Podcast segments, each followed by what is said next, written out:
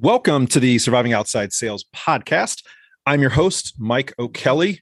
This is a Friday. Hope everyone's had a great week back from Memorial Day weekend. It's the start of June as well. Hope you've got your processes to close out Q2 in place. And today I just want to talk about how being fired by the Atlanta Braves was the best thing that ever happened to me. The Atlanta Braves fired me and they did so in the worst way possible. I want to take you back to 2001. I had a very successful senior campaign at William and Mary. We won our conference, and I had the opportunity to be signed as a free agent after the draft. I did not get drafted.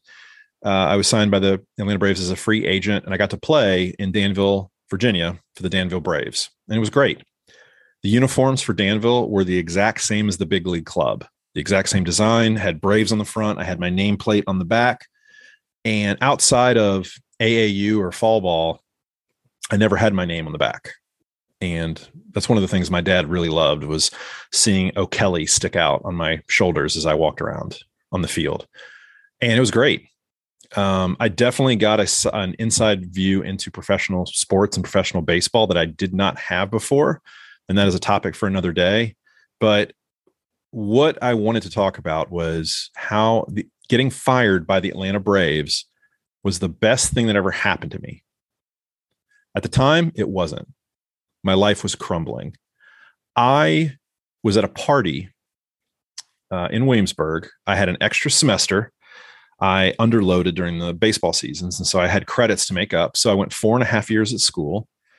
And I'd already left the program, so I was no longer affiliated with William Mary Baseball. So I was a real student, a real college student for one semester. And it was great to actually be a college student without having the pull of sports because being a college athlete was a full time job. And I didn't have that anymore. So I could train and I could practice and I could work out on my own. But it was the second week of being back at school, about two weeks after I had left the club we had games all the way up through the start of school. And I get a call from my parents. I had just gotten a cell phone that spring. It was a little Sprint flip phone and it was terrible. It had horrible service. And I fired them and I went to Verizon and got a new phone.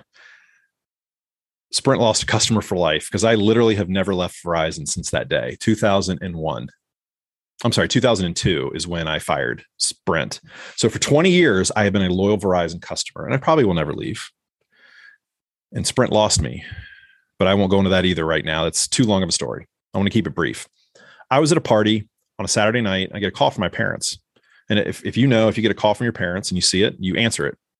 And I said, Is everything okay? That's the first thing I said. Is everything okay? Why are you calling me on a Saturday night?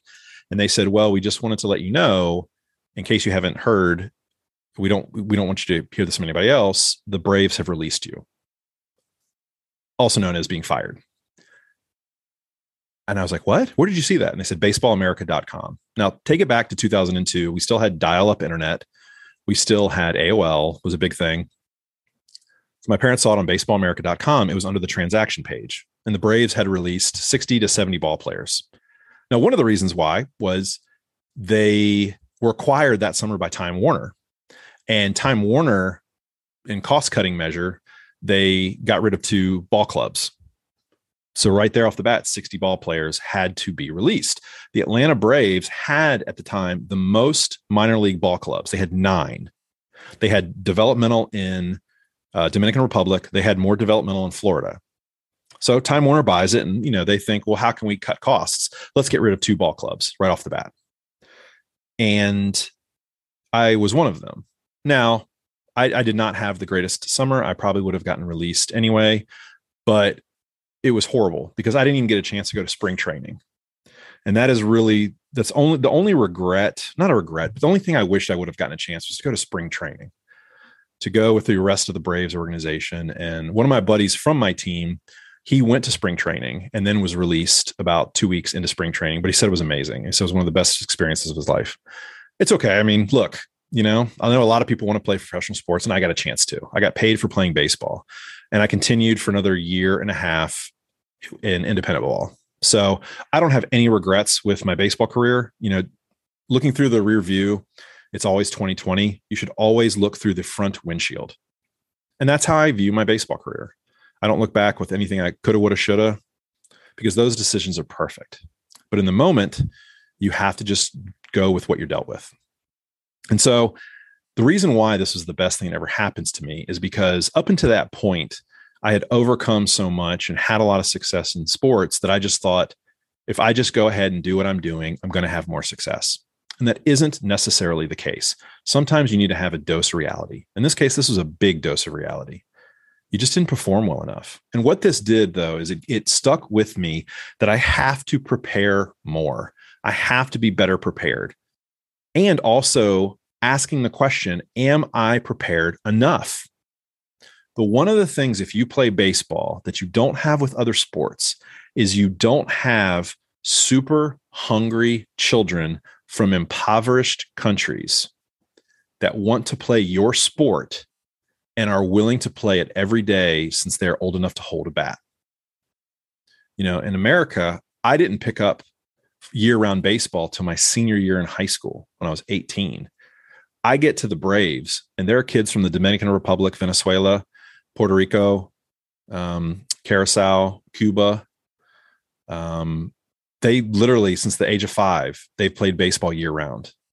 Think about how far ahead they are skill wise than me. And I still held my own. And to this day, I always wonder if I had played baseball every day like they did since the age of five, where would I be? Well, you just you don't know what you don't know. And I don't believe that if I had done that, I would have been as successful. I think I would have been burnout. But I think my point is I did not realize the competition and the level of competition it took to compete at that level. It takes a lot. It's not about skill. It's not about how many home runs you could hit or the or the distance. It is are have you put in the work before you get into the situation? So translate what I just said into your sales career. Have you prepared properly? Have you put in the work behind the scenes? Not just showing up and making your sales calls. You're never going to grow and get better if all you are doing is performing the act. And the reason why is you're going your form is going to slip you have to constantly be practicing. If you just go out and you just, if you're golfers and go out and just play golf and not go to the driving range, over after a while, your swing is going to start to change. Same thing with baseball, same thing with basketball. If you just show up and play games, you're probably not going to be as good as you can. Sales is no different. You have to be a athlete of sales. You have to be a professional at your craft. You have to work on it. You have to read books. You have to buy courses. You have to have mentors. You have to follow professionals who have paved the way, learn from their mistakes, learn from my mistakes, and don't make them. If I had not been fired by the Atlanta Braves, I probably, well, I don't know. I may not have learned the lessons that I learned, which was at the time I was extremely angry it was i'll be honest pretty shitty how the atlanta braves told me they actually they didn't tell me i received a letter about four months later maybe three months later. That's how i found out. Not a phone call. They didn't they had all my information. They didn't call me. I got a letter to my house letting me know that i was released out of my contract. When i saw it on baseball america i called my aid i called not the agent i'm sorry i called the guy who signed me from who was the scout that signed me at the time for the Braves. I think his name was JJ Picollo. JJ now is a high up with the Kansas City, Kansas City Royals. And I said, JJ, on Baseball America, it says that I've been released, but I've heard nothing from the Braves. Can you verify this? He goes, Really? Okay, yeah, let me find out. You know, I guess it was maybe a day later. Yeah, Mike, you've been released. Um, I guess they haven't had a chance to inform anybody. I, I didn't realize they'd released it to uh, Baseball America yet. So they basically release it online. It's kind of like you see now when players get released on Twitter or they get traded and they're just like, wow, I guess I just I guess I just got traded. I'm the last person to know. Well, a lot of times that does happen in the business world, but that is a lesson I also learned is that things will happen and you're not going to be in the room to defend yourself. You're not going to be in the room to sell yourself. So what you want to do is you want to make sure that you have done everything you can to, to shed your best light in the room where the decision happens um, but but but getting fired by the Braves, it made me realize that just because I wanted it, it's not enough. Desire is not enough. If you want to be the best in sales and you want to be the best manager, you can't just desire to be the best. You have to work on it. You have to study. You have to practice over and over and over again. The sales landscape is changing. Are you changing with it or are you just rolling with the tide? Guess what happens if you roll with the tide? You're going to get dumped on the beach on your butt. You don't want that. So, hopefully, this has given you something to think about. I know that the firing of the Atlanta Braves, I wear it proudly. I'm not, I don't shy from it. Um, I sucked. I hit 200 that summer. I went on a really bad slump in the end of the season. I went 0 for my last, I think 16 or, or 0 for 17. I think before that I was hitting just above 250, which is respectable, but I just was physically exhausted. And what I hadn't done was I hadn't prepared my body to not only play a full college season, which was almost 70 games, but then to come back around and play another 75 of minor league baseball. So from January to August, I played 140 some games of baseball. That's a lot, especially when my body wasn't used to that.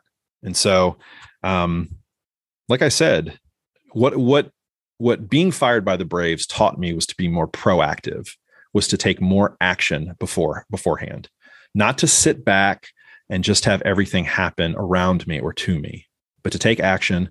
I recommend you do the same and analyze what you're doing in your sales process in your business. Are you sitting back or are you being aggressive? Think about that. And if you're not, there's plenty of ways that you can be more aggressive and go after what you want. If you want to be number one, there are pathways to success. They include books, courses, mentors, training, utilizing technology to help optimize your day, Rithm AI, and various other various other things. Getting around the people that you want to emulate, like-minded people. That's the pathway to success. And I may not have learned that if the Atlanta Braves had not fired me. So I thank them for that. Thank you for listening. Hope you have a great rest of your Friday and you have a great weekend preparing for the next week. You've got a couple weeks left in Q2. It's never too early to start thinking about Q3 and Q4. What are your plans? What are your goals for the rest of the year? Don't wait until the beginning of Q4 and then say, oh my gosh, and then sprint to the finish. Prepare right now for what you want to achieve over the next six plus months.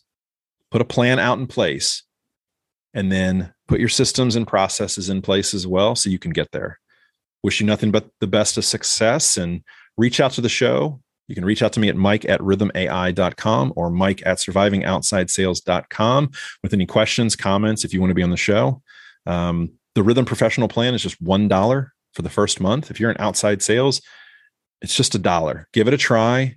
And if it works for you, you can be like a lot of the other users. You can win President's Club. Because a lot of the people that use Rithm make it to President's Club. So thank you so much for listening. Please like, download, share the show. Share this, reach out and share this to two or three friends of yours. And then have a conversation about it.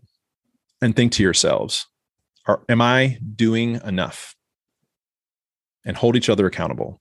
So thank you so much. Hope you have a great rest of Friday and the weekend. And uh, we'll see you next time. This has been Surviving Outside Sales. Thanks.